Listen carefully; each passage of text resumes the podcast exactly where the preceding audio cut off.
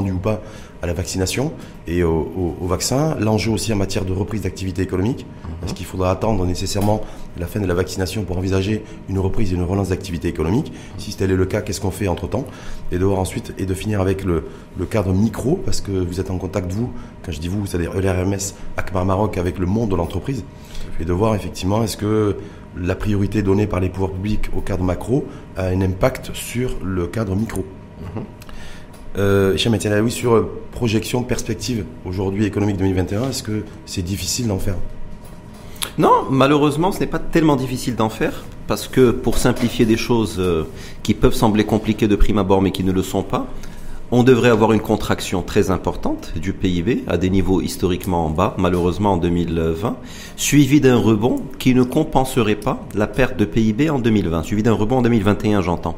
Ce qui ferait que dans le meilleur des scénarios possibles, ce serait vers le milieu de l'année 2022 où on reviendrait peu ou prou au niveau du PIB de fin 2019. C'est-à-dire qu'on aurait malheureusement, si tout se passe bien, s'il n'y a pas un deuxième confinement, etc., deux années perdues, en rappelant bien entendu le discours royal qui parlait de la nécessité impérieuse de refondre le modèle économique marocain. Alors, on est dans une configuration on devait faire mieux, bah, il y a un cas de force majeure où on est en train de stagner, voire de régresser. Mais quand vous dites, en, de toute façon, il y a eu perte de croissance, hum. euh, donc récession 2020, euh, ça veut dire que ce qui a été perdu a été perdu oui. Et en même temps, est-ce qu'on ne peut pas regagner, est-ce qu'il peut y avoir un effet de rattrapage en matière de croissance économique par rapport pour l'année sur l'année 2021 cela me semble quand même très complexe. Et c'est aussi pour ça que toutes les euh, prévisions, même les plus optimistes, ne font pas état d'un rattrapage courant 2021. Pourquoi ça me semble très complexe? Parce que il faut considérer pour ce faire la structure de l'économie marocaine. C'est quoi l'économie marocaine? C'est des phosphates, des engrais, de la pêche, de l'agriculture, des transferts de Marocains du monde un peu d'offshoring avec un taux d'intégration encore perfectible, en rappelant bien entendu que lorsqu'on parle de PIB, nous parlons de somme des valeurs ajoutées, et pas de production, pas d'exportation, pas de chiffre mmh. d'affaires, de somme des valeurs ajoutées, et que le taux d'intégration est une grandeur indiscutablement importante pour pouvoir influer sur le PIB. Je veux bien qu'on ait un débat économique structuré, mais on peut prendre les sujets un par un. Aucun des sujets que je viens de citer et ceux que j'oublie ne sont, n'ont vocation à pouvoir régénérer de la croissance de manière suffisante pour compenser le retard souffert en 2020. C'est un cas de force majeure. Nous n'avons pas de baguette magique, économiquement parlant, au niveau des pouvoirs économiques et des pouvoirs politiques. Il faudra manger son pain noir, comme on dit, et espérer pour le mieux pour 2022, malheureusement. Manger son pain noir, c'est-à-dire C'est-à-dire qu'on va connaître, à partir d'aujourd'hui, des semaines et des mois compliqués, avec une espèce de, quelque part, un copier-coller par rapport à 2020 Peut-être même pire, peut-être même pire, pour deux raisons principales.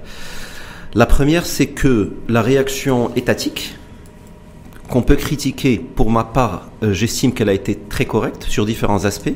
Le premier aspect euh, sur l'aspect sanitaire, par exemple, puisque nous sommes en train de tendre vers 8000 décès euh, au moment où, je vous parle. Si on compare à la France, où il y a 9 fois plus de décès pour une population deux fois supérieure, je pense que la réponse sanitaire, par exemple, on peut la critiquer bien entendu et tout est perfectible. Elle a été globalement bonne, voire excellente par rapport aux standards auxquels malheureusement on a pu être habitué de par le passé, de par la gestion de crises sanitaires ou autres euh, similaires. Donc, une fois qu'on a situé cette perspective, je pense que le Maroc a pour caractéristique économique de subir les crises avec un certain effet différé. C'est pour ça que la crise de 2009 a impacté les entreprises marocaines beaucoup plus tard. À partir de 2011, 2009. C'est aussi lié à tout un cadre conceptuel avec un système bancaire qui est résilient, avec une réponse étatique qui s'est chiffrée à coût de dizaines de milliards de, de dirhams. Je pense que malheureusement, il y a un contre-coup, mais que le plus dur est à venir économiquement. Et très paradoxalement, ce serait l'année où il y aurait de la bonne reprise, c'est-à-dire 2022, qu'on risquerait de compter le plus de cadavres économiquement, malheureusement. Par rapport à sur l'année 2021.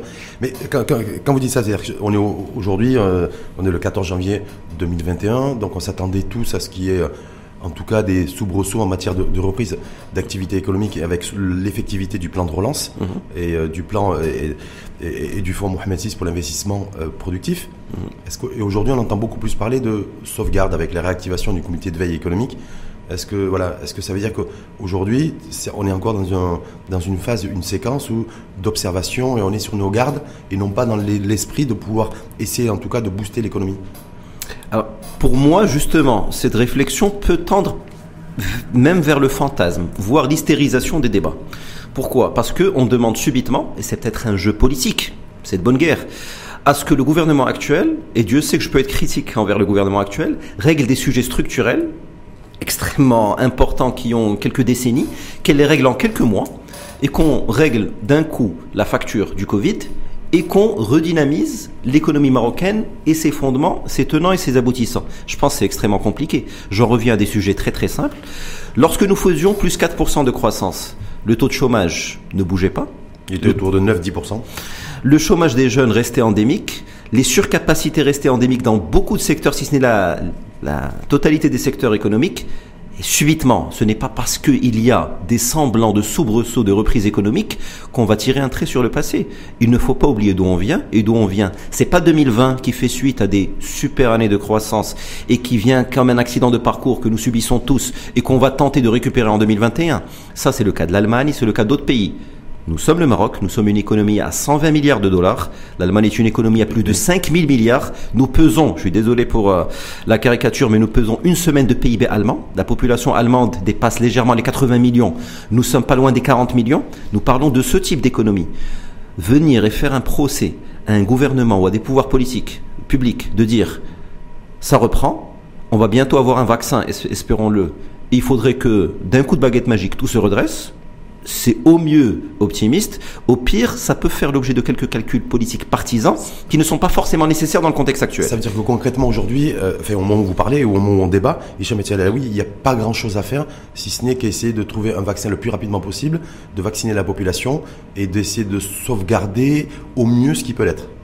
Je prendrai la métaphore d'un véhicule automobile. Vous avez un véhicule qui euh, avait au, sous le capot 90 chevaux. Il a jamais eu 250 chevaux. Vous faites un accident qui n'était pas prévu. Le garagiste tente tant bien que mal que, de, le réparer. Si vous venez récupérer votre véhicule et qu'il y ait encore un petit peu de dégâts dans la carrosserie, encore un petit peu de, de dégâts sur le moteur, c'est un débat mais qu'on ne fasse pas le débat de dire pourquoi les 90 chevaux ne se sont pas transformés en 180 chevaux par la grâce d'une réparation chez le garagiste. Nous sommes encore en train de penser nos, plaies, nous sommes en train de limiter la casse et de réduire l'hémorragie. Même l'hémorragie n'est pas encore réduite. Donc je pense que dans le contexte actuel, il faut savoir raison garder et il ne faut pas forcément aller plus vite que la musique. C'est un cas de force majeure. L'endettement du pays est en train de, filer. Les déficits jumeaux sont en train de filer. Mhm. Et c'est de bonne guerre. Je ne pense pas qu'il y faut laisser les filer encore un petit peu plus pour essayer de sauvegarder le maximum euh, d'entreprises et l'activité économique? Parce qu'il y a tout un débat aussi là-dessus, philosophique et idéologique, de se dire voilà, on a peut-être aussi un exécutif qui est trop, euh, trop réfractaire à laisser filer les déficits et, quelque part ça donne, ça donne, ça, on n'introduit pas de l'oxygène mais plutôt du, du, du carbone aux entreprises. Alors, c'est une question très pertinente et pour euh, ma part, je pense qu'il y a deux axes d'analyse. Le premier axe d'analyse, pour être un peu plus critique, Dieu sait que j'ai été élogieux jusqu'à présent auprès du gouvernement, je pense qu'il faudrait avoir une vision un peu plus concertée au niveau du chef de gouvernement. Parce que si par exemple M. Benchaboun fait son travail du mieux qu'il peut, c'est-à-dire lui en tant que ministre des Finances, il doit réduire les déficits jumeaux.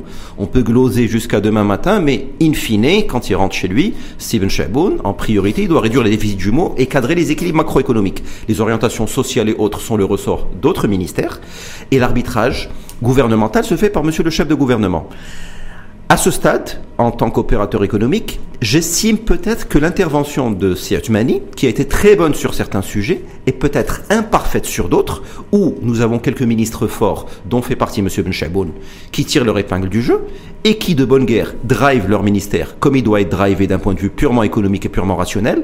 Peut-être que nous attendons au tournant d'autres ministères pour tenter de faire l'équilibre. Donc le premier axe d'analyse est le, est, le suivant. Je pense qu'il faudrait une vision globale et concertée au niveau du chef de gouvernement que, nous que je ne vois personnellement pas, malheureusement, à, ce stade.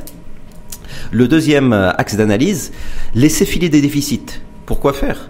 Moi, je dirais que, pour reprendre l'exemple de l'Allemagne, si l'Allemagne est un pays où le chômage est plus ou moins régulé, où il y a des problématiques sociales, notamment au niveau des retraités, mais qui sont des problématiques circonstanciées et circonscrites, lorsque nous avons une crise imprévue, laisser filer du déficit, laisser filer une monnaie peuvent être une réponse économique pertinente pour retrouver des niveaux de croissance qui étaient très bons en 2017, 2018, 2019. Mais c'est pas notre cas. Laisser filer des déficits, passer de 7% du PIB, disons, à 10%. Ouais, ça peut être une solution. 3% du PIB marocain, c'est à peu près 3,5 milliards de dollars. Que représenteraient 40 milliards de, de dirhams? Est-ce que ça irait pour électrifier des villages? Est-ce que ça irait pour une caisse de compensation? Est-ce que ça irait pour un fonds spécifique? Est-ce que ça irait pour compenser certains salariés pour perte d'emploi? Et nous serions en train de parler, malheureusement, pas très loin du million de personnes qui pourraient être impactées.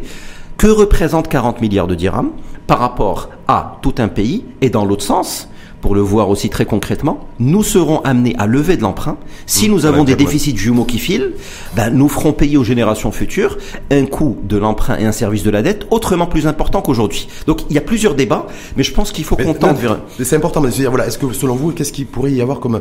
Où est-ce qu'il y a débat véritablement à poser pour essayer de financer un petit peu la reprise? Est-ce que je la finance par le, en laissant filer le, les déficits jumeaux et essentiellement les déficits budgétaires? Est-ce que ou, alors je fais ou alors je ne fais rien J'attends, je fais le statu quo. Je, comme vous avez dit, je, je courbe les chines en fait et j'attends que ça se passe. En attendant, bien sûr, le, vaccin et la vaccination. Je pense qu'aucune des deux n'est salutaire. Moi, ce qui me manque en tant qu'opérateur économique, c'est qu'à ce stade, j'aimerais beaucoup voir une conférence de presse de M. Hatmani en tant que chef de gouvernement qui dirait, en des mots très simples, parce que le but n'est pas de compliquer des débats économiques, et ce qui se conçoit bien s'énonce clairement, les mots pour le disent arrivent aisément, pour qu'ils disent, en 2020, on aura moins X%, moins 7% le plus vraisemblablement. Mmh. En 2021, on aura plus 4,5%. En 2022, on aura plus X%. Notre priorité à ce stade est de contenir le chômage à X%. Pour ce faire, nous allons introduire telle mesure, telle mesure, telle mesure, sur une période de deux ans, sur une période de trois ans, sur une période d'un an, sur une période de six mois. Mais notre finalité étant un chômage à X%, une employabilité à Y% et un PIB en croissance à Z%, voici en termes de rétro-planning ce que nous, gouvernement, comptons faire pour arriver à ça Et ça, c'est possible.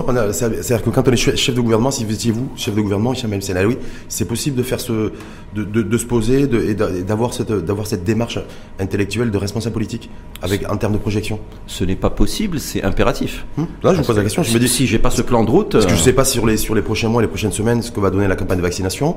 Je ne sais pas si avec notre partenaire européen, par exemple, avec qui nous commerçons le plus, est-ce qu'effectivement l'Europe va pouvoir repartir et va connaître un rebond en matière de croissance économique, donc et, et doper la demande Maroc, est-ce que ça, ça reste pas du domaine de l'incertitude? Tout à fait, mais tout se modélise. Bien entendu, nous avons les deux tiers de nos transactions avec l'Union européenne. Et bien entendu, la zone euro aura des décroissances quasiment à deux chiffres. L'Espagne dépasse les deux chiffres, ils seront à moins 12%.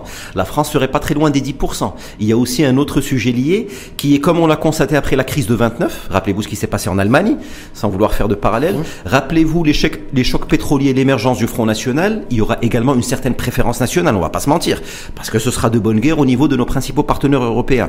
Mais je pense que le citoyen marocain suffisamment mûr pour ne pas tenir grief contre un chef de gouvernement qui vous dit que, sauf cataclysme, nous allons faire ça, ça, ça et ça. Bien sûr, s'il y a une deuxième vague, s'il y a un deuxième virus, s'il y a un autre imprévu auquel ni vous ni nous n'avons pensé, il y aura ça.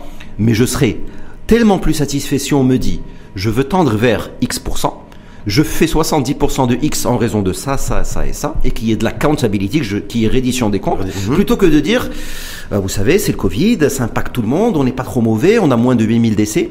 C'est qui se tient. Mais je serais tellement plus content si on a une feuille de route, quitte à pas la tenir, mais qu'on nous explique pourquoi on la tient pas, surtout si on la tient pas de beaucoup, plutôt que de dire nous subissons allègrement les faits, ce qui peut être une impression euh, économique très désagréable. Est-ce que le plan de relance 2021 euh, donne quelque part un horizon? Pas de manière suffisamment concrète et pragmatique à mon sens.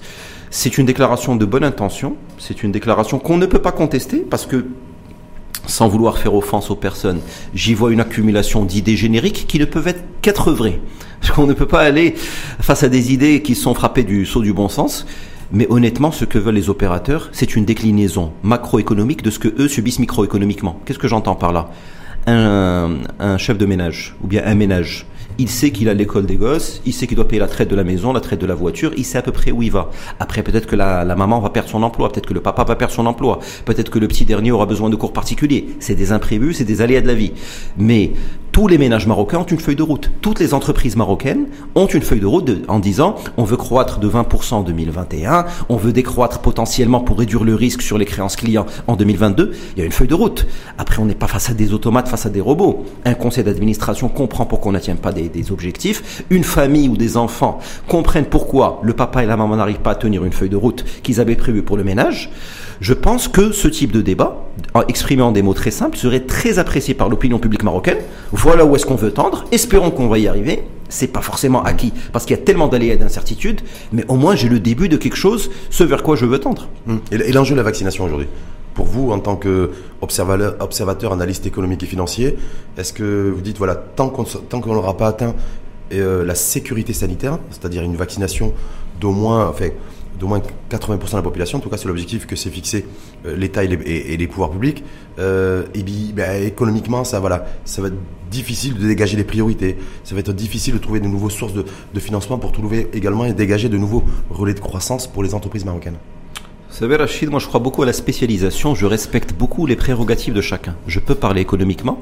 Si je commençais à parler sanitairement, ce serait un peu ridicule. Mais, ce mais dans le contexte actuel, est-ce qu'on n'est pas obligé de mettre en équation à la fois la sécurité sanitaire et le conditionner, qui, et qui conditionne en tout cas la reprise d'activité économique? Oui, mais ce que j'entendais par mon, mon introduction, c'est que tout simplement, et très scolairement, j'attends le blanc-seing des autorités, notamment du ministère de la Santé, qui nous dit, à partir du moment où vous avez tel vaccin, tel document, tel passeport sanitaire, vous pouvez sortir faire du business, vous pouvez reprendre vos activités normales comme dirait l'autre, ça me va parfaitement. Au-delà de gloser, spéculer sur le devenir du vaccin, ce qui se passe chez Sinopharm, ce qui se passe chez Pfizer, honnêtement, en tant qu'opérateur économique, ça ne m'intéresse même pas. J'attends juste une réponse concrète et pragmatique de la part du ministère de la Santé qui nous dit chers concitoyens, le jour où on aura tel vaccin et telle prévalence du vaccin, il suffira de produire tel passeport jaune pour pouvoir circuler librement, exactement de la même manière que quand je vais au Sénégal ou en Côte d'Ivoire, à l'aéroport, on me demande de produire mon petit document édité par l'Institut Pasteur et dûment cacheté et en règle pour pouvoir circuler librement dans des pays où il y a encore certaines maladies qu'il n'y a pas au Maroc. C'est tout simplement ce que attendent les opérateurs économiques. Qu'on nous dise clairement, quel événement va conditionner telle conséquence? Est-ce que ce sera le vaccin? Est-ce que ce sera une déclaration sur l'honneur? Est-ce que qu'est-ce que ce sera? Là, je retourne la question aux décideurs et notamment sur ces aspects sanitaires. Mhm. À supposer qu'on ait le vaccin et que 90% de la population marocaine se fasse vacciner. Est-ce qu'il suffira de produire un document pour pouvoir circuler? Est-ce qu'il faudra garder les gestes barrières? Même sur ça, cette absence de pilotage et de visibilité peut être très irritante d'un point de vue économique, parce que autant je ne veux pas faire d'ingérence dans les affaires sanitaires, parce que je serais totalement incompétent, j'attends juste un peu de visibilité, qu'on m'explique où on en est, de la même manière exactement que dans une entreprise, vous avez quelqu'un qui est responsable de la chaîne de production, qui est en train de s'adresser à quelqu'un qui fait du marketing, la personne qui fait du marketing serait totalement incapable d'allumer une machine. Mais j'attends juste on aurait combien de produits demain, après-demain On s'organise. On veut juste de l'organisation et qu'on arrête d'infantiliser certaines personnes. Cher Mathieu Louis, ce que vous êtes, vous êtes, en train de dire clairement, c'est toute la fixette, hein, toute la fixation que, que, font les pouvoirs publics et un certain nombre aussi de nos concitoyens sur euh, quand est-ce que va arriver ce vaccin. AstraZeneca, vous avez vu que ça spécule, il y a beaucoup de rumeurs. Vous dites ça, c'est pas le véritable enjeu, en mm. tout cas, et, un véritable centre d'intérêt pour l'entreprise. Dites, dites-moi quand est-ce qu'on va pouvoir revivre normalement, quand est-ce que les choses vont pouvoir se mettre en place, et donnez-moi de la visibilité économique c'est-à-dire qu'on quitte un peu le débat et tout, le centre d'intérêt sanitaire pour aller beaucoup plus sur l'économique. Vous savez, je vais prendre mon exemple, mais peut-être différemment. Je suis quelqu'un de très pragmatique, parfois même trop pragmatique. Vous, euh, Sirachid, si vous avez un micro qui marche pas, vous allez vous, adresser à votre réalisateur. Vous allez lui dire, le micro ne marche pas. Le réalisateur peut vous répondre de deux manières. La première manière qui consiste à dire, la pièce modium de type piezo, je la reçois demain, je vais l'installer. Moi, pragmatiquement, cette réponse ne me satisferait pas, parce que je fais confiance au réalisateur. Je lui dis, monsieur le réalisateur, vous êtes compétent, je vous fais confiance. Dites-moi quand est-ce que ça va marcher. Et si vous avez cette pièce ou une autre, si vous l'incorporez au micro, est-ce qu'elle va marcher? Le débat sur le vaccin, je pense que c'est un, débat qui est dilutoire. On est en train de diluer l'attention. Parce que le débat sur le vaccin n'est qu'une partie de l'écheveau. Je veux que le ministre de la Santé nous dise, nommément explicitement à partir de quel moment les salles de sport vont rouvrir, la circulation va rouvrir, qu'on n'aura plus besoin de produire un document pour circuler d'une ville à une autre, indépendamment du vaccin ou pas. Ce que j'appellerais le backstage ou les coulisses, ne m'intéresse pas forcément, tout simplement parce que je fais confiance au ministère de la Santé. Juste que eux prennent la responsabilité de nous dire si on a cet élément, il y aura telle conséquence. Le backstage, je leur fais confiance. Comme je fais confiance à l'ingénieur qui a monté une machine, mmh. comme je fais confiance à Sibin Chaboun quand il propose une loi de finances, on fait confiance aux gens. Mais juste qu'on ait de la visibilité, qu'on puisse s'organiser en quand Quand le ministre de la Santé nous dit voilà, ben, cette campagne nationale massive de vaccination, quand elle va démarrer, prendra 12 semaines, c'est-à-dire à peu près 3 mois. On sait très bien ce que nous disent les professionnels de santé que pour atteindre une forme d'immunité en termes de développement d'anticorps, il faudra encore 2 3 semaines supplémentaires. Hum. Donc grosso modo, on est sur 4-5 mois, on est sur mai-juin. Oui. Euh, et que si tout va bien, il y aura un relâchement des mesures de, des directives sanitaires à ce moment-là. Est-ce que ça c'est suffisant pour l'entreprise ou pas? S'il y a une visibilité sur 6 mois, oui, c'est satisfaisant. Après, je dis pas que 6 mois c'est beaucoup ou c'est peu. Hmm. Mais tout ce qu'on demande au ministre de la Santé, qui c'est qui joue sa partition et qui disent, les amis, dans 6 mois, c'est réglé. Mais en revanche, si après les 6 mois, ce n'est pas réglé, qu'il y ait de la responsabilisation. C'est tout ce que moi, en tant qu'opérateur, j'appelle de mes voeux. Que quelqu'un s'engage et nous dise, on va finir à moins X%, on va résoudre le problème dans 6 mois. On peut même être tolérant. On lui dit, vous nous dites 6 mois, on vous donne 8 mois. Et on va s'organiser en conséquence, c'est-à-dire que les décisions pragmatiques d'investissement pour un entrepreneur, de recrutement, de reprise d'activité, de réouverture de site, soient synchronisées pour tangenter vers les 8 mois mais qu'on nous dise, on attend le vaccin, on attend de voir le procès avec entre le éventuel euh, contre Sinopharm, etc., etc. C'est dilutoire, c'est backstage, c'est des coulisses qui ne m'importent pas. Moi, je veux juste qu'on me donne un chiffre, une donnée, que je m'organise en conséquence en tant que chef d'entreprise. En même temps, j'ai envie de vous dire, Richard Métier est-ce qu'il y a un seul pays dans le monde aujourd'hui où un ministre de la Santé est en capacité de, de donner cet horizon et de dégager cet horizon Il y a des débuts de réponse. Ouais. Peut-être de manière un petit peu oratoire, mais même en France, on peut critiquer parfois un certain, une certaine bureaucratie et une certaine tendance, parfois de la part de certains dirigeants au verbiage, il y a quand même un peu de, de, de, de transparence, dans le sens où on dit vaccin équivaut à reprise à peu près normale d'activité, et indépendamment des débats sur la logistique actuelle et le recours à un cabinet externe, etc., une fois que ce sera réglé, les circulations pourront reprendre, les transferts pourront reprendre et l'ensemble de la, chaîne de valeur économique pourra reprendre. Une telle visibilité, aujourd'hui, non seulement on ne l'a pas, mais elle est exacerbée. Parce que j'ai des amis restaurateurs, par exemple, quand ils apprennent la veille au soir que demain ils n'ont pas le droit d'ouvrir, ben, ils jettent deux semaines d'équipement dans leur euh, réfrigérateur. Ils avaient peut-être deux intérimaires qui vont devoir congédier. Il y a beaucoup d'implications que je pense parfois on ne mesure pas suffisamment à un certain niveau politique. C'est-à-dire que la, décision politique pas, ne prend pas en considération l'impact économique et social? Oui, il faut qu'on s'organise et qu'on dise chacun joue sa partition. Et les poules seront gardées, comme dirait l'autre. Les politiques nous disent on, a fait un arbitrage entre la santé des gens et la reprise économique et la santé des gens prime. Et je peux dire que la santé des gens a primé, parce que nous avons eu moins de 8000 décès, là où des pays autrement plus importants économiquement que nous ont eu des centaines de milliers de décès. De ce point de vue-là, ça a été un succès. L'arbitrage politique a été un franc succès. Maintenant, de la même manière que le gouvernement et l'ensemble de la chaîne de valeur politique dans ce pays a suggéré ce contexte, on leur demande juste, toute chose égale par ailleurs, Sauf cataclysme, à partir de quel moment ça reprend Dites-nous un chiffre, dites-nous une donnée, et nous serons les premiers à vous soutenir. Mais à ce stade, qu'on ne reste pas dans le vague, parfois artistique, qu'on sache, moi, qu'on me dise troisième trimestre 2021, je ne m'offusquerai pas outre mesure. Ouais. Mais qu'on me dise une date... C'est-à-dire autour de l'automne prochain. Autour on a besoin de s'organiser, Rachid. Oui. Mais pendant, pendant ce temps-là, on fait qu'on prépare la reprise, on... On, fait, on constate les défaillances d'entreprises, on, on, distribue des indemnités Covid CNSS, ce que décidé de refaire derrière les pouvoirs publics via le comité de veille économique. Voilà. Ce que je me dis, rien que pour, nos, pour celles et ceux qui nous écoutent et qui vous écoutent attentivement, Hicham Matina Aloui, c'est se dire, voilà, effectivement, il pourrait y avoir en tout cas une esquisse de reprise. Mmh. C'est votre pronostic, en tout cas, septembre ou octobre euh, prochain, mmh. au niveau économique. Je me dis, mais on est euh, en janvier, mmh. et durant toute, toute cette période, on va faire quoi concrètement? Et qu'est-ce qu'il peut y avoir comme impact économique et social? Considérant qu'aujourd'hui l'impact économique est important et l'impact social avec la, destruction massive d'emplois est aussi conséquent. Déjà, pour répondre à la question, je me dois de rappeler encore une fois que la crise que nous vivons est une des pires en temps de paix de l'histoire de l'humanité. Et que on ne peut pas venir débattre, vous et moi, de ce que pourrait faire telle partie ou telle autre partie en pensant que c'est simple. Ce n'est pas simple. Prenons des pistes concrètes. Est-ce qu'on pourrait laisser filer la monnaie Par exemple, d'évaluer le dirham. Oui. Ça permettrait de doper les exportations et d'attirer euh, touristes, IDE, etc. Mais il ne faut pas oublier que nous sommes importateurs nets et que, ce faisant, dans un contexte d'hydrocarbures à prix bas, ça peut tenir la route plus ou moins, mais que dans un contexte structurel, ça aurait vocation à aggraver notre déficit commercial. Donc première piste potentielle, d'évaluer le dirham, est-ce que ce serait pertinent? Pour ma part, non. Ce serait aggraver la situation dans 3 ou 4 ans. Donc on touche pas la monnaie malgré les recommandations du FMI qui nous a demandé de redesserrer la bande de fluctuation. Nous sommes importateurs nets. Pour oui. moi, la, la, la, monnaie marocaine, qui est beaucoup plus une, une, monnaie numismatique, qui est indexée sur nos principaux partenaires économiques à 60% et 40% mmh. respectivement euro et Euro dollar, mmh. c'est un pragmatisme euh, hallucinant, j'allais dire, et c'est la quintessence du bon sens économique. C'est pour ceci que nous arrivons à contenir notre déficit commercial à des niveaux très très très acceptables pour un pays qui est importateur net. Donc on ne touche pas la monnaie comme levier Pour moi, il ne faudrait pas toucher à la monnaie. Ça n'engage que moi. Mmh. Déficit, les laisser filer. On va laisser filer d'un milliard, deux milliards de dollars. Que pèse 20 milliards de dirhams? 20 milliards de dirhams, juste à titre indicatif, 10 milliards de dirhams, il me semble, de tête, c'est l'autoroute Tiznit-Dakhla.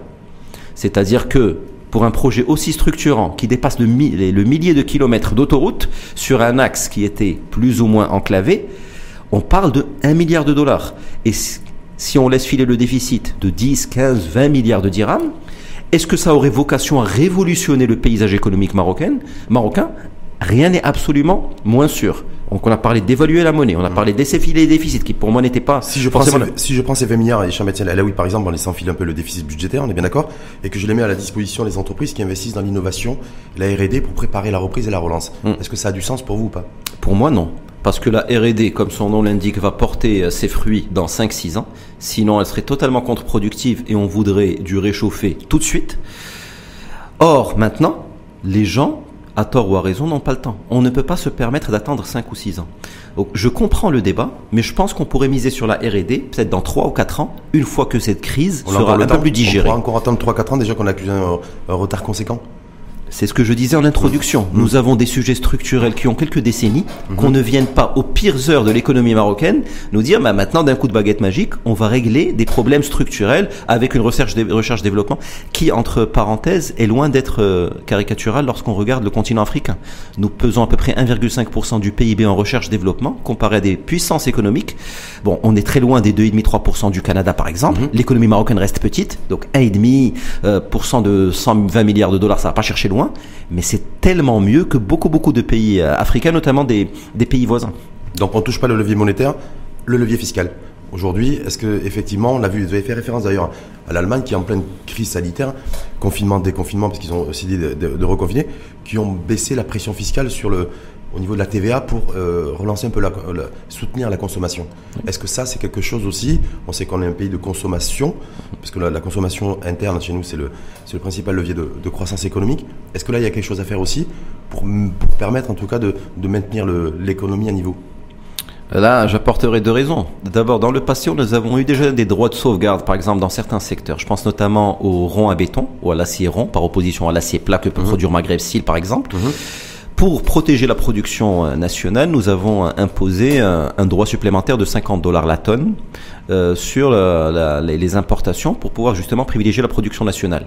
Alors, une telle mesure qui a déjà été prise volontairement dans le passé, est-ce que ça induit question un peu provocante, davantage de dividendes pour certains actionnaires ou des créations d'emplois, des investissements, une diversification du tissu, je pense que malheureusement on est beaucoup plus proche de la première configuration que de la mmh. seconde. Donc j'aurais peur, c'est pour ça que j'y viens, qu'une baisse de la TVA qui partirait, partirait d'un excellent sentiment de la part du gouvernement soit insuffisamment répercutée sur le consommateur final. Qui, bénéficie, qui, bénéficie, qui en fait il ne sera pas impacté par le par la baisse du, euh, de la TVA sur les prix. Ce qui pourrait se comprendre malheureusement parce que beaucoup d'entreprises ont tellement souffert qu'il serait là pour certaines une question de vie ou de mort pour pouvoir assurer leur pérennisation, c'est-à-dire profiter de cet incentive fiscal supplémentaire pour tenter de se refaire la cerise, pour utiliser un terme très trivial, pour que on, ait davantage de, compréhension de la part du, plus grand nombre, sur le dos quelque part du, consommateur euh, final. Mais en revanche, je trouve que c'est quelque part hérétique de comparer l'Allemagne au Maroc. Que je rappelais quelques chiffres, parle de 5 200 milliards de dollars de PIB. Le Maroc, c'est une semaine de PIB. Ce que crée l'Allemagne en une semaine, mhm. c'est le Maroc. Donc, je pense que la, marge de manœuvre est tellement faible pour une économie aussi faible. Chaque pays a essayé, quoi qu'il en soit, de mettre en place des mesures et des, pour qu'il y ait un effet de levier ou sur la production pour lancer effectivement la, la, politique, fait la stratégie en matière d'offres ou sur la demande via la consommation. Est-ce que nous aujourd'hui, mais Hicham oui, on est en janvier 2021, en fait, on peut actionner aucun levier. Non, je ne pense pas qu'on puisse être dans cette euh, configuration, mais il faut encore une fois être très très euh, sincère et authentique sur l'état des lieux. C'est quoi l'état mm. des lieux? C'est beaucoup de surcapacité dans beaucoup de domaines. On peut le constater dans des secteurs extrêmement complexes et des secteurs extrêmement simples. J'habite à Darboisa. Quand j'ai emménagé à Darboisa, il y avait un café. Maintenant, il y en a sept sur la même rue. Il y avait un monsieur qui vendait euh, des huîtres. Maintenant, il y en a 15. La qualité s'en est ressentie et les prix s'en sont ressentis également. Et bilan des courses, je peux spéculer que dans trois mois, il y aura plus de distributeurs d'huîtres parce que tout le monde aura fait faillite. C'est une réalité marquante du business model économique marocain. Il faut rebattre les cartes, il faut changer les choses en, profondeur, mais encore une fois, nous ne sommes pas un autre pays parce que nous avons des sujets structurels tellement importants que ce n'est pas tant 2, 3, 4, 5 milliards de dollars qui régleraient la situation. Je ne suis pas un sportif en bonne forme qui a eu une fracture du poignet. Je mets un plâtre, une broche, rééducation et je repars je suis peut-être un patient qui a un peu d'hypertension, qui a un petit peu de surpoids, qui a un petit peu de maladie chronique, et j'ai eu en plus une fracture du poignet, qui n'est pas venu arranger les choses. C'est aussi la métaphore que j'aimerais que tout le monde garde en tête, sinon ce serait beaucoup trop facile que de dire mais pourquoi l'Allemagne s'en remet pas nous? Bah, Parce que nous, on n'est pas l'Allemagne. Mmh, pas mais on est, oui, mais effectivement, mais chaque, je me dis que chaque pays aujourd'hui, d'ailleurs à la lumière du Covid, hein, et de l'impact des, des, décisions prises en matière de confinement ou de déconfinement, chaque pays a son destin en main. Oui. Mais chaque pays, c'est aussi de trouver des, différentes solutions. Mm. Et nous, sait, on a la, la, grande interrogation sur laquelle je souhaiterais vous faire réagir, Richard Médecin oui, elle est plus globale. Hein. Elle se posait effectivement bien avant le Covid. C'est le financement de notre économie nationale, mm. qui repose essentiellement sur le système bancaire. Je crois plus de 90% de notre économie. On sait très bien que ce modèle-là de financement banque via, la, via, via les banques a atteint ses limites. Est-ce que là aussi, c'est le moment, selon vous, pour essayer de réfléchir à de nouvelles sources de financement dans notre économie nationale Si oui, quelles pourraient être ces sources de financement en dehors de l'endettement? C'est une question qui se, qui se tient, qui se respecte parfaitement. Peut-être que pour un premier élément de réponse, quand on regarde très froidement et un peu cyniquement les chiffres, on se dit que si les perspectives économiques au Maroc devraient aller dans le sens d'un moins 7%, peu ou prou, en 2020, suivi d'un plus 4,5, bon an, mal an l'année suivante, qu'est-ce que ça signifie? Ça signifie qu'on revient au niveau de croissance qu'on avait pré-Covid, mais qu'on ne rattrape pas. Qu'est-ce que ça signifie même en substance? Ça signifie que c'est un consensus global que de dire que 2020 est un annus horribilis perdu, qu'on ne le rattrapera jamais, et que, dans le meilleur des cas, en 2021, on reviendra à ce qu'on faisait avant 2020, avant Covid, et se posera la problématique structurelle du nouveau modèle économique, mhm. du renouveau, du souffle économique. Mais ce que disent les chiffres de manière têtue, c'est que 2020 est une année perdue, et qu'on la rattrapera pas. Hmm. Mais sur le, financement de l'économie nationale, on sait très bien que si on reste sur le même modèle euh, de financement par les banques, euh, ça ne fonctionnera pas. Oui, j'en reviens au sujet structurel, qui pour moi, très paradoxalement, ne sont pas corrélés à la configuration actuelle. Nous sommes sur un marché où il y a beaucoup de surcapacité. Nous sommes sur un marché où la patte des banques est extrêmement prégnante et plutôt favorablement. Parce que que ce soit en termes d'endettement des ménages, mais également d'endettement des entreprises, quand on voit la pérennisation et la santé des banques, je me dis que quelqu'un comme Sijou Arif fait un travail qui est peut-être insuffisamment salué pour la pérennisation de ces banques et pour qu'il y ait des ratios prudentiels qui soient maîtrisés. Quand on a eu la crise de 2009, qui est venue un peu en retard au Maroc, on n'a pas eu de banques marocaines qui ont déposé le bilan. Et on n'a pas eu de cadavres qu'on a découvert subséquemment 5-6 ans plus tard. C'est bien la preuve que le système de bancaire au Maroc est très résilient. Après, sur la diversification de l'économie, etc., parlons de choses sur les options et sur les priorités en matière de financement par les banques. Est-ce qu'aujourd'hui vous considérez qu'effectivement il faut toujours orienter le financement via le sur le secteur un secteur comme l'immobilier par exemple, BTP où il faudrait peut-être que les crédits euh, octroyés en matière d'investissement aillent sur des secteurs beaucoup plus productifs et beaucoup plus peut-être euh, je sais pas 4.0, un peu plus euh, orienté dans un monde qui est en train de se, de se dessiner, un nouveau monde. Les banques sont des institutions privées souveraines qui ont des actionnaires privés et qui peuvent choisir de financer qui elles le souhaitent. Ça, c'est un postulat de base. Après, lorsqu'on regarde la structuration même de, des recettes euh, marocaines, au sens euh, global, nous avons une pression fiscale qui peut au prou, selon les bonnes années pour l'administration fiscale et les mauvaises années, aussi entre 20 et 25 donc je pense que la pression fiscale, que ce soit sur les ménages mais également sur les entreprises, est suffisamment forte pour ne pas en plus à mon sens, désolé de l'expression un peu triviale, charger la mule davantage parce que ça peut être trop, quelque part, contre-productif. Augmenter les impôts. Ouais, trop d'impôts tue l'impôt, mhm. euh, comme le dit le, le, fameux euh, adage. Donc, si on enlève les recettes fiscales, il va rester éventuellement un système de financement bancaire mhm. qui, je pense, est suffisamment efficient à ce stade. Et bien sûr, il y aura peut-être une levée de bouclier contre ce que je dis, mhm. parce qu'on ne prête qu'aux riches, on demande beaucoup trop de garanties, mais lorsqu'on regarde les encours, et notamment les encours de créances risquées, compromises ou toxiques, je pense que on peut dire ce qu'on veut, mais les banques peu ou prou jouent le jeu. On a fini avec un taux d'impayé bancaire à hauteur de combien en 2020 Je crois qu'il y avait des projections qui avaient été faites à hauteur de 14%. Je crois que ça finit à 12, non? Oui, on va, finir très légèrement au-dessus de au taux d'impayé. Oui, taux des deux chiffres. Taux d'impayé bancaire. Donc ça, c'est supportable et ça a été supporté par les banques. Euh, c'est pas loin d'être catastrophique, euh, Non, je, je, me pose la question. Je... C'est pas loin d'être hmm. catastrophique pour une raison simple. Contrairement à d'autres euh, pays où, en gestion post-contentieux, nous arrivons à minimiser la, la casse, je pense notamment à un autre pays qui me vient beaucoup à l'esprit, qui est l'Allemagne, mais également les États-Unis par exemple. Au Maroc, tout se joue, ou presque, sur la prévention du risque, que ce soit au niveau de l'assurance crédit ou au niveau des banques. Lorsqu'il s'agit d'activer une dation en paiement, d'activer un bien immobilier, une hypothèque, une caution personnelle et solidaire, généralement, les euh, chances de succès sont faibles. Donc si nous partons sur un taux d'impayé, réel, officiel de 10%. Peut-être que la réalité est supérieure, parce qu'il y a peut-être un système de rajeunissement de certaines créances, il y a peut-être des créances qui n'ont pas été, qui n'ont pas, été enregistrées. Il y a des jeux techniques et les banquiers mm-hmm. comprendront très bien de quoi je veux parler, sans citer de, de banque en particulier. Si déjà on annonce 10%, peut-être que le réel est à 20-25%, et là c'est pas une bonne nouvelle, surtout pour quelques banques qu'on peut avoir en tête. Et deuxième sujet, ça signifie aussi très facilement que les banques jouent le jeu. Après, peut-être qu'on dira qu'elles ne prêtent pas aux bonnes personnes et qu'elles ne prennent pas suffisamment de risques, mais un banquier lambda pourra vous opposer, ouais, je perds déjà 10%, et 10% c'est énorme. Parce que dans 6%, je me fais pas l'avocat des mais banques. en même temps, j'emprunte un 1,5, enfin j'emprunte en tout cas mais à, ma disposition de l'argent via la Banque Centrale à hauteur d'un 1,5. Oui. Donc euh, voilà, il y a aussi une marge entre le 1,5 d'emprunter et puis le 5-6 de répercuter. J'ai aussi un coût d'actualisation parce que selon que vous me rendez l'argent aujourd'hui ou dans 20 ans, ça n'a pas le même coût. J'ai aussi des frais de structure, j'ai mhm. aussi des frais de fonctionnement, j'ai aussi un peu de marge parce que ça peut faire sauter de leur chaise certaines personnes, mais un banquier doit gagner sa vie comme tout le monde. Mais je ne pense pas que faire le parallèle de j'achète du fric à 1,5 et je le vends à 6, j'ai été usurier sur 4,5 parce qu'il y a des frais d'actualisation, il y a des charges de fonctionnement, il y a la contribution à l'économie, il y a des investissements, il y a des impôts qui sont payés.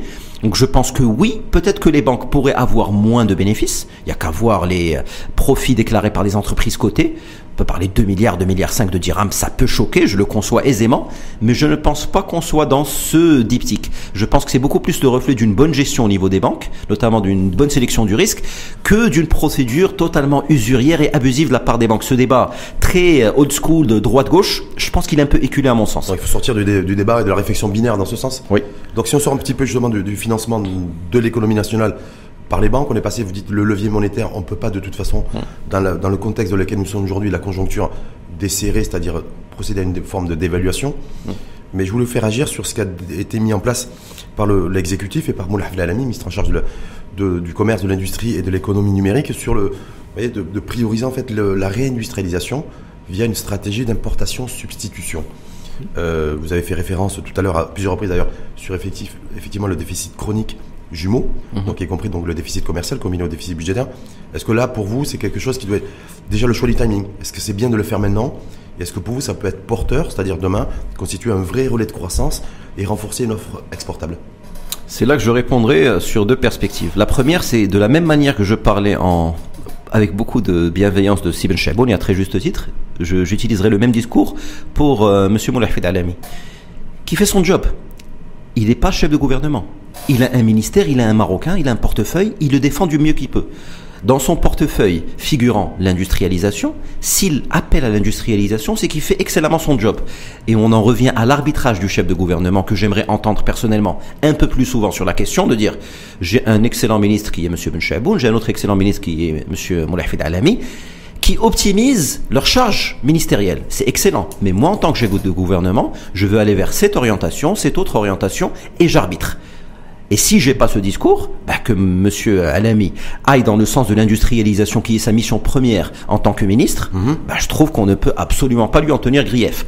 Après, une fois qu'on a posé ce, ce présupposé, je pense que ce qu'on a tous constaté au niveau de, cette crise, c'est qu'il fallait un peu plus d'autosuffisance industrielle et que c'était peut-être un premier couac majeur de la mondialisation. Tous les pays l'ont appris à leur, leur dépens. Lorsqu'il y avait rupture de supply chain et de chaîne de valeur, ce serait bien de se recentrer vers des valeurs refuges. En temps de crise, c'est ce qu'il faut faire. Les valeurs refuges sont l'agricole et sont le secteur secondaire. Le secteur tertiaire est un peu volatile. Le mmh. secteur tertiaire supérieur sont volatiles, même s'ils peuvent être d'excellents leviers de croissance. Surtout chez nous au niveau des services. Mmh. C'est extrêmement volatile. Et je pense que ce réflexe euh, grégaire, je pense qu'il est de, il est de bonne loi. Mais si j'en reviens également, puisque vous parliez du, financement, on a parlé d'évaluer le dirham. Pour ma part, c'était pas une bonne solution. Laisser filer des déficits, pour ma part, c'est pas forcément une bonne solution. Euh, que les banques financent plus, on a vu qu'elles finançaient, qu'elles avaient déjà un coût du risque à supérieur à 10%, certainement réel, très supérieur.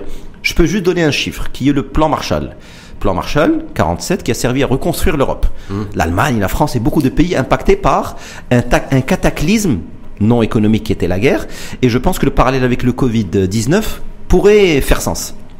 À l'époque, les États-Unis ont prêté 1% de leur PNB, 1,2% très précisément, et que en dirham constant ou en dollars constant, ce serait peu ou prou quelque chose comme 175 à 200 milliards de dollars.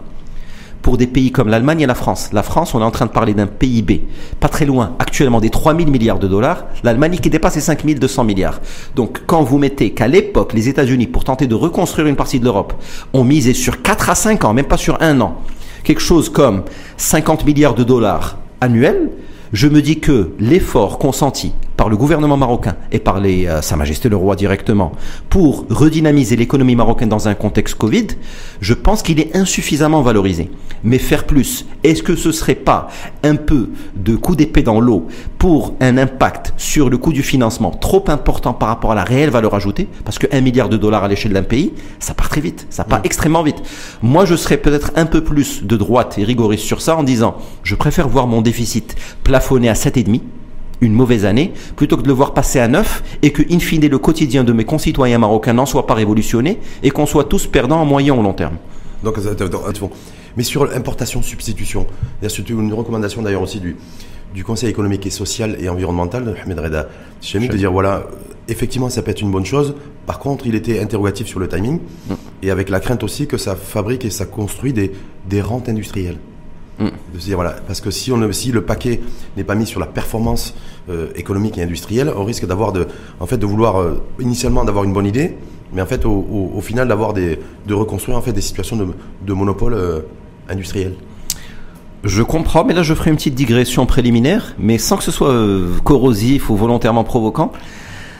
On peut également se poser la question sur la totale neutralité politique des différentes instances, parce que nous savons que nous avons un gouvernement, une opposition, un conseil économique et social qui était précédemment euh, présidé par une figure de l'Istiklal, qui était M. Nizar Baraka. Mhm. Nous avons maintenant M. Chami, qui est également politisé. Sans vouloir dire. Il a démissionné de l'USFP déjà il y a quelques, quelques années. Hein, mais, c'est pour ça que je disais mhm. que bon, il, il, reste quand même avec une, une certaine euh, constante euh, politique qui n'est pas forcément dans le sens du gouvernement. Je pense que c'est de bonne guerre aussi. Il y a quelques messages politiques qui sont véhiculés et je suis persuadé que le gouvernement actuel, utile était dans la même configuration que Sichem ou Sibaraka, en aurait profité pour instiller ce type de message. C'est de bonne guerre. Oui, mais en même temps, Hicham Alaoui, lorsque, lorsque le, Conseil économique et social et environnemental dit oh, euh, l'importation, stratégie importation, substitution, ok, mais il faut prioriser la performance économique et industrielle. Mm. Ou autrement, ça ne servira à rien. C'est-à-dire, vous pouvez bloquer le cacao ou les couches bébés à nos frontières. Ça, c'est on est, on est souverain, on peut le faire. Mais il faudrait que demain, on ait des entreprises industrielles marocaines qui soient en capacité d'être performants dans la production de couches bébés ou de fèves de cacao. Alors là, je pense que c'est Rachid, nous avançons vers le cœur du débat. Parce que pour moi, le sujet Covid, c'est comme une fracture au poignet ou quelque chose de plus grave. C'est triste, c'est dérangeant, c'est désagréable, c'est un aléa de la vie, mais ça arrive et ça frappe tout le monde. Ça n'occulte pas les vrais sujets structurels. Alors les vrais sujets structurels, c'est où sont nos champions nationaux? Parce que faire une recommandation, c'est bien beau. C'est ce que je disais, sur c'est tellement frappé du saut du bon sens que personne ne peut s'y opposer. Bien sûr, préférence nationale, industrialisation, pouvoir de négociation avec des tierces parties, sans problème. Mais où sont les champions nationaux? On avait eu quelques débats de, par le passé, à l'époque, où certaines voix s'étaient élevées pour dire il faudrait un peu plus de diversification dans le secteur de l'huile, dans le secteur du lait, dans le secteur du sucre, etc. Ben, il y a eu des engagements de la part d'un opérateur marocain de premier plan, du sucre, de l'huile, de l'eau, etc. Où sont les champions nationaux de substitution? Qui a pris le relais? Qui a investi? Qui a développé? Qui a mis beaucoup d'argent dans cette fameuse recherche-développement Est-ce que le système économique marocain, pour ne pas le voir de manière binaire, est-ce qu'il n'est pas propice à des champions nationaux forts qui jouent le jeu comme la fameuse, le fameux Omnium avait joué le jeu en termes d'investissement, en termes de recrutement, en termes de vision stratégique et de transition? Parce que c'est bien beau de critiquer, c'est bien beau de proposer des choses, ok, factuellement, je peux aller dans ce sens. Mais qui? Qui est en, ce moment capable de nous fournir une offre industrielle exhaustive de substitution? Quitte à accepter que ce soit de moindre qualité, à condition que ce soit marocain? Et qui? Concrètement, vous dites, avant de freiner euh, et, de, filtrer à nos frontières des produits finis importés qui vont être qui vont coûter plus cher parce qu'il y a un relèvement des droits de douane. Oui, en fait, il faudrait aussi ou avant tout encourager l'émergence de de champions nationaux de la substitution. Bien sûr, voilà. c'est évident. Il aurait fallu combiner les deux et non pas commencer par, le, par déjà bloquer les, certains produits en, en, nos, en, nos, frontières alors qu'on n'a pas forcément les opérateurs en interne en capacité de produire ce qu'on avait décidé d'importer. Ben, tout à fait. Je, ça me rappelle le débat qu'il y avait eu il y a quelques années entre le Nigeria et le Bénin, où le Nigeria avait fermé ses frontières au Bénin en raison du, euh, de l'afflux de certains produits, notamment agricoles, de la part du Bénin vers le Nigeria, et que les régions limitrophes du Bénin étaient quasiment mortes de faim. Je veux bien préférence nationale. Je suis quelqu'un d'extrêmement patriote mais je suis également quelqu'un d'extrêmement pragmatique. Si je n'ai pas de produit de substitution, je fais mes culpa, je me dis que je dois travailler sur les 10-15 prochaines années, mais en attendant, bah, il faut qu'on consomme, il faut bien que jeunesse se passe, il faut bien que les gens vivent. Mais sur le principe fondamental, je suis bien entendu entièrement d'accord sur l'idée. Mmh. Je, voulais finir avec vous sur euh, votre activité, hein, euh, euh Hermès Akmar, parce qu'au contact avec le, avec le monde de l'entreprise, donc je sais qu'il y avait un, sujet aussi qui était récurrent, bien avant le Covid, c'est celui des délais de paiement. Oui.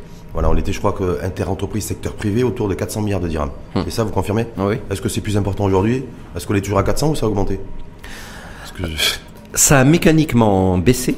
Ah.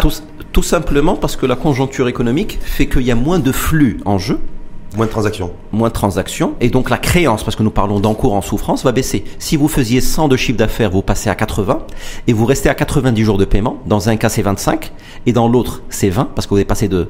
Donc mécaniquement, on peut venir et se gargariser du fait que non, facialement ça baisse, mais ça baisse aussi parce que le volume baisse.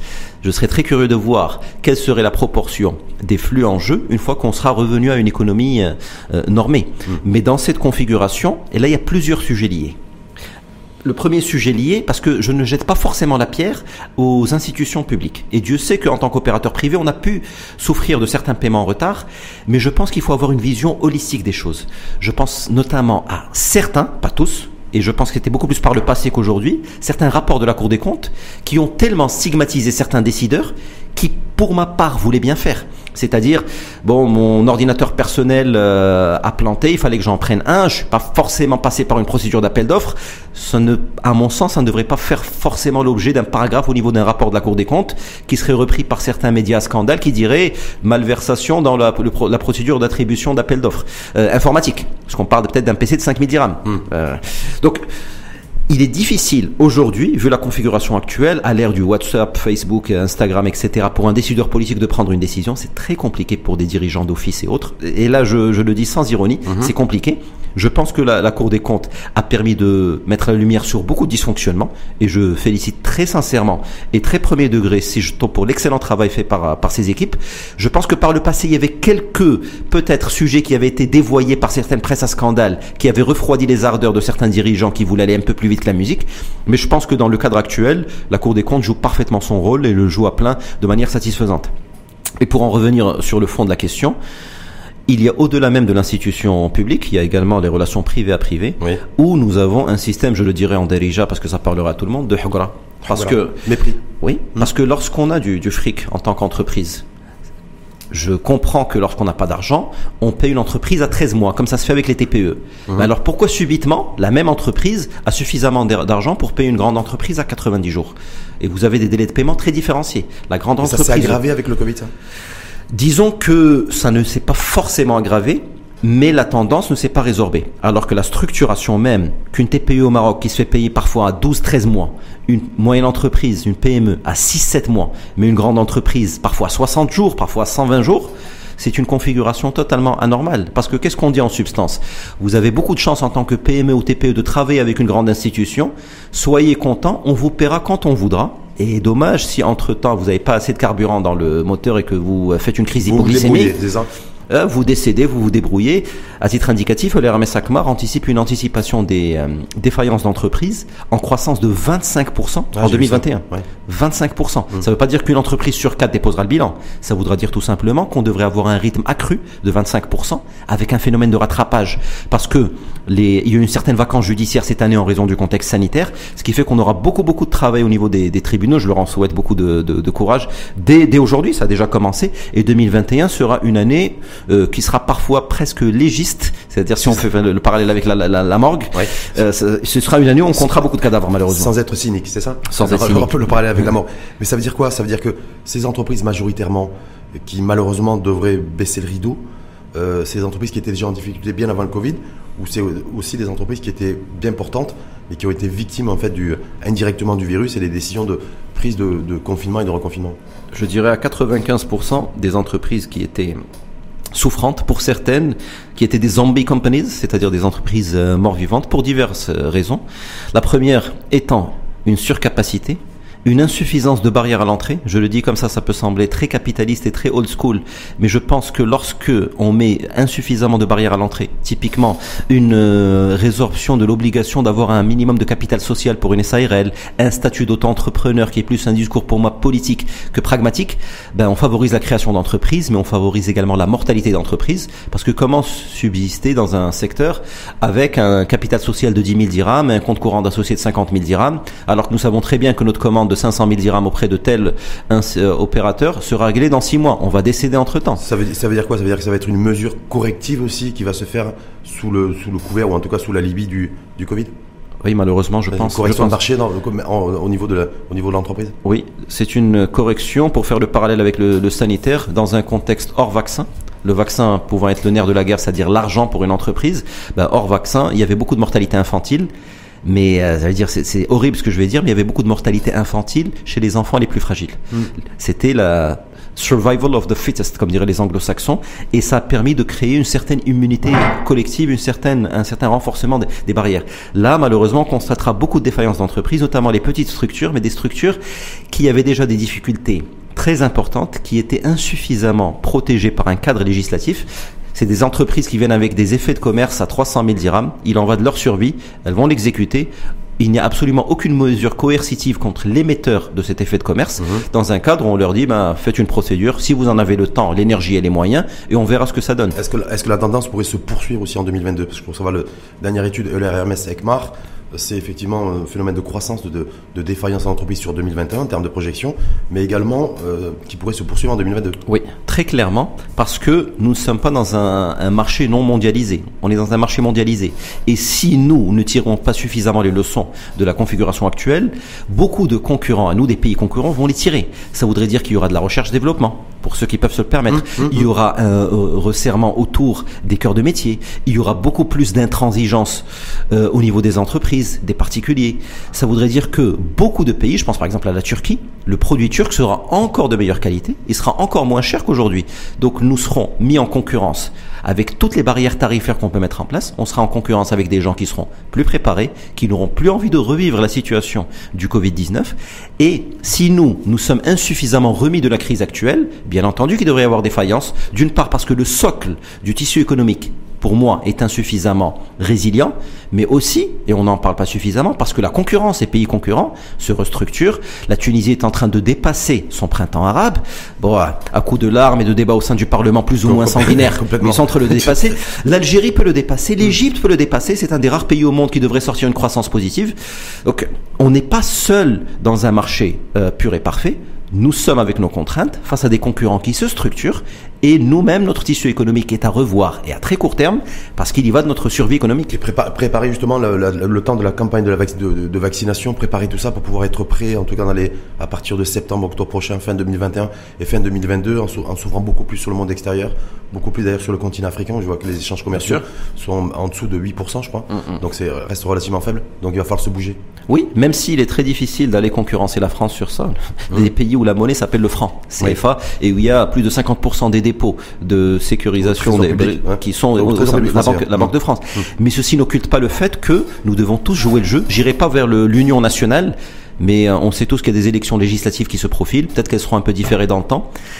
On aura malheureusement encore très vraisemblablement un petit mariage de, de la carpe et du lapin, c'est-à-dire des organisations politiques qui ont qui sont totalement antinomiques en tout point et qui devront s'allier. Et on aura peut-être des triptyques très marocains qui consisteront à dire une place euh, d'élu, sans même avoir un, groupe parlementaire équivalent pratiquement à un Marocain un portefeuille ministériel juste parce qu'on nous avons besoin de compétences pour faire l'appoint à la majorité de 395 sièges. J'espère que dans le contexte actuel, qui n'est pas propice absolument pas au calcul politicien de bas étage, qu'il y aura une vraie union nationale. Nous avons besoin, pour ma part, d'un PJD fort, d'un Estirlal fort, d'un PPS fort. Les petites guéguerres de clocher ne m'intéressent pas personnellement. Je pense qu'on doit tous s'unir. On ne peut pas se permettre ça.